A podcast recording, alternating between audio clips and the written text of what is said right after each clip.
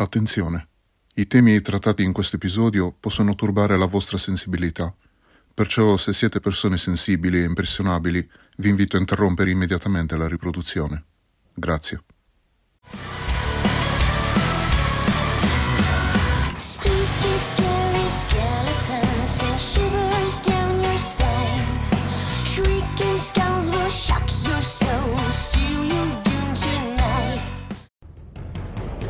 Salve killers, io sono Kiru e bentornati nell'oscuro palcoscenico. Spesso si parla di quanto un animale possa essere pericoloso e letale. Ci sono predatori che è meglio non trovarseli davanti, perché questo significherebbe mettere in pericolo la nostra vita. A volte ci si chiede quale sia in natura l'essere più temibile, ma la storia di cui parleremo oggi dimostra che spesso è proprio l'uomo la creatura che può diventare ben peggiore di un qualsiasi predatore ed essere una vera minaccia verso i suoi simili. Ringrazio tantissimo Rosella Cherokee per avermi consigliato questo caso, una storia davvero raccapricciante di un uomo con un passato oscuro e di una ragazza piena di vita. Quali terrificanti eventi segnarono questa vicenda? Se state proseguendo con l'ascolto, significa che siete coraggiosi, perciò possiamo cominciare. Voi sbarrate porte e finestre, chiamate la polizia e buon ascolto.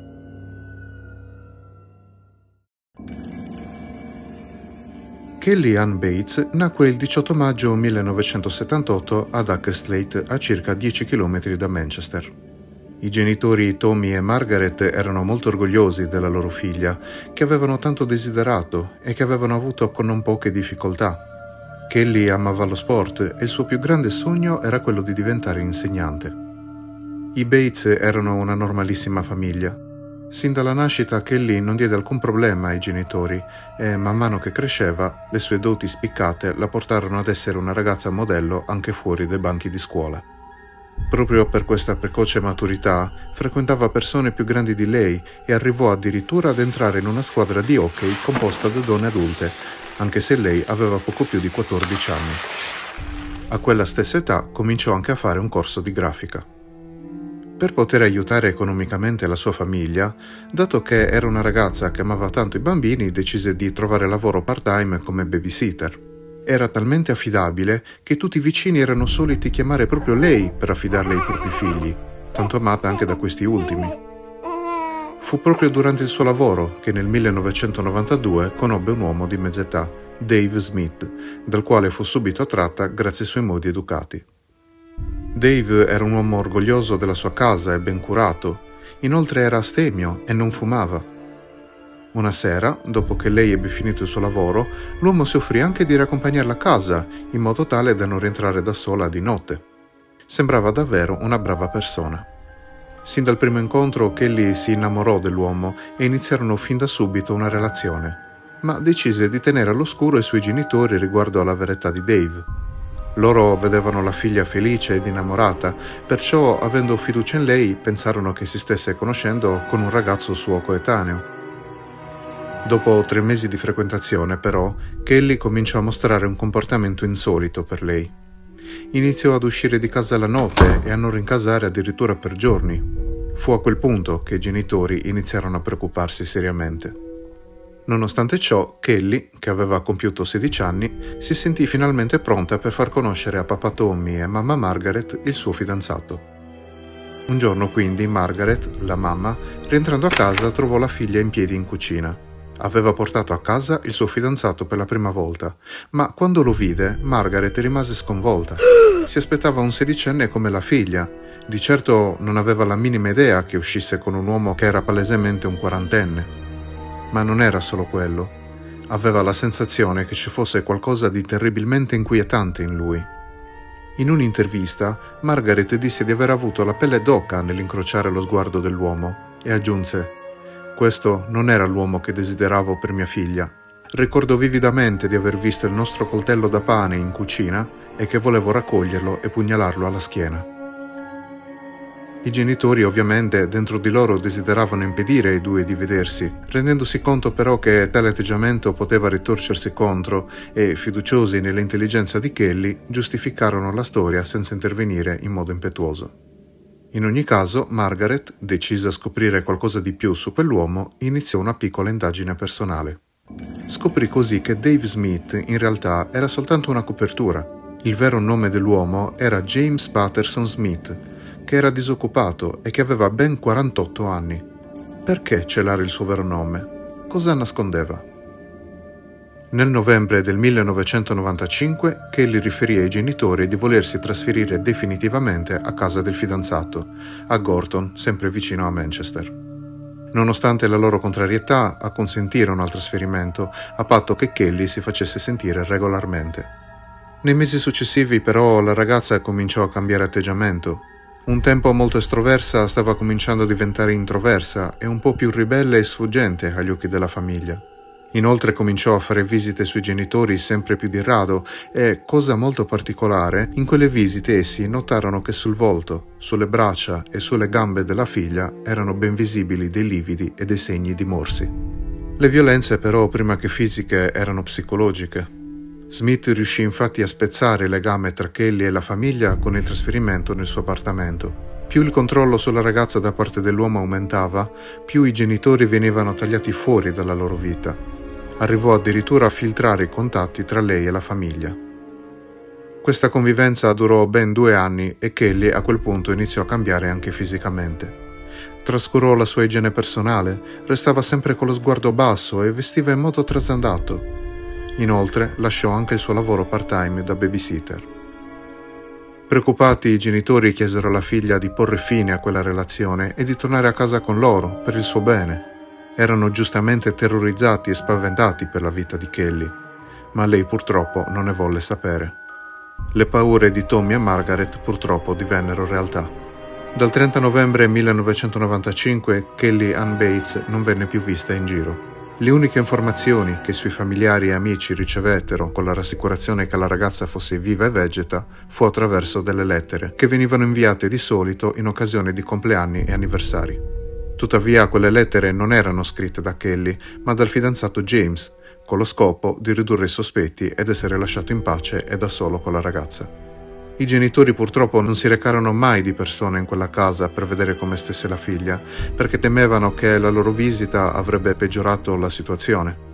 Sempre più preoccupati, decisero così di contattare la polizia, ma gli agenti non fecero nulla, in quanto la ragazza era considerata adulta e quindi libera di vivere la sua vita. Il 16 aprile 1996 il peggio venne confermato. James arrivò alla stazione di polizia locale e, molto tranquillamente, disse agli agenti che la sua ragazza Kelly era annegata accidentalmente nella vasca da bagno e che, nonostante innumerevoli sforzi, non era riuscito a rianimarla. Gli agenti si diressero immediatamente in quella casa, dove trovarono in camera da letto il corpo nudo e senza vita di Kelly. Quando andarono a comunicare la notizia alla madre, lei reagì dicendo l'ha uccisa. Era chiaro infatti che James stesse raccontando una marea di menzogne. Sin da subito la versione di Smith apparve forzata e poco chiara. Al ritrovamento del corpo, gli inquirenti capirono subito cosa fosse effettivamente successo. La portata dell'abuso era ben più terrificante di come poteva sembrare. Il corpo della ragazza era totalmente martoriato. Kelly era deceduta in maniera talmente violenta e dolorosa che era quasi irriconoscibile. James Smith venne immediatamente arrestato e sottoposto a processo, mentre il corpo della povera ragazza trasferito per l'autopsia. Il corpo di Kelly riportava ben 150 ferite.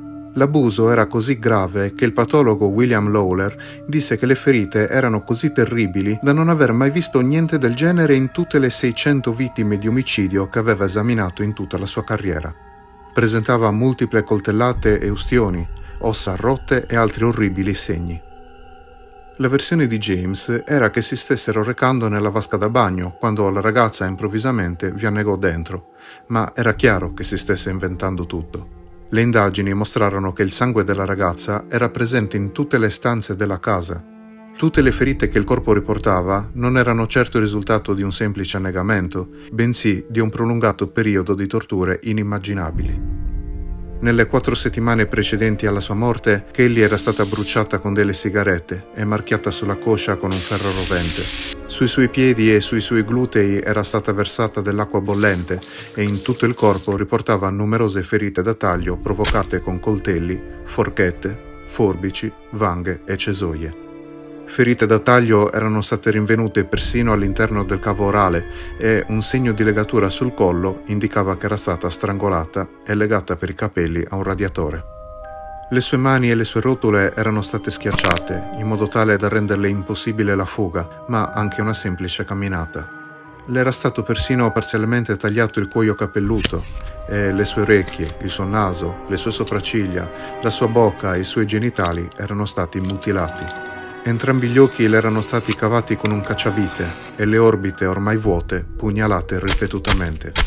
Fu stabilito che ciò le venne inflitto almeno cinque giorni prima della sua morte. La salma era visibilmente in stato di denutrizione e privata persino di acqua da diversi giorni prima della morte. Prima di venire annegata, fu picchiata in testa anche con il soffione della doccia. Tommy, il padre di Kelly, dovette affrontare il terribile compito di identificare la figlia.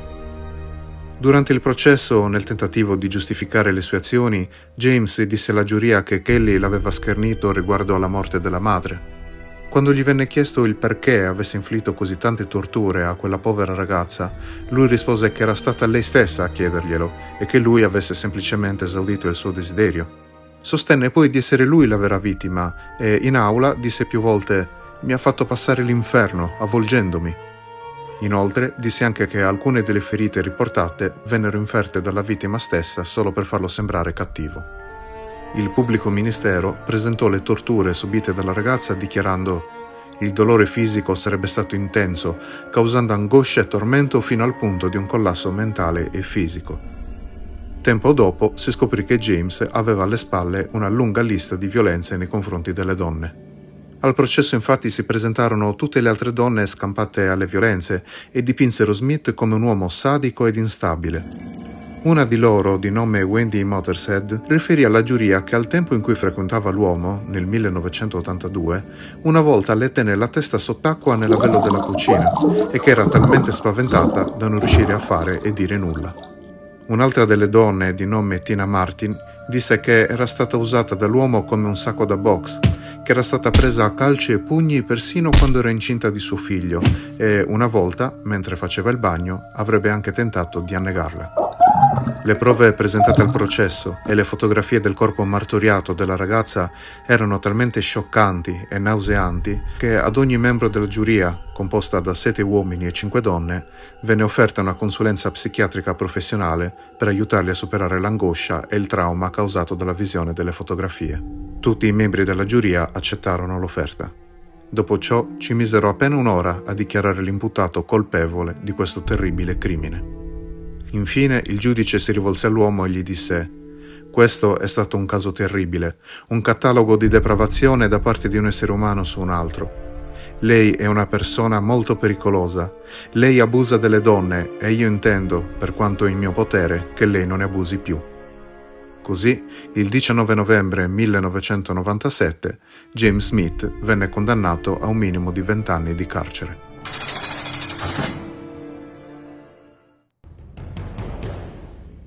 Sea Killers, questo era il caso di Kelly Ann Bates. Sono sotto shock, credetemi. Non saprei come definire un uomo di questo tipo. Com'è possibile arrivare anche solo a pensare di torturare una povera ragazza in quel modo? Non ho parole. Quando tratto casi del genere spesso faccio questo pensiero. Tutti conosciamo cos'è bene e cos'è male. È insito in ognuno di noi e dovrebbe venirci spontaneo fare il bene. Ma allora perché molto spesso non è così? Perché alcuni esseri umani, pur sapendo che quello che stanno facendo è male, lo fanno comunque? Molti purtroppo soffrono di disturbi psichici, d'accordo, ma altri ci provano proprio gusto. Com'è possibile provare gusto nel causare il male? Che poi fossero casi rari, ma quanti ne abbiamo già trattato in questo podcast?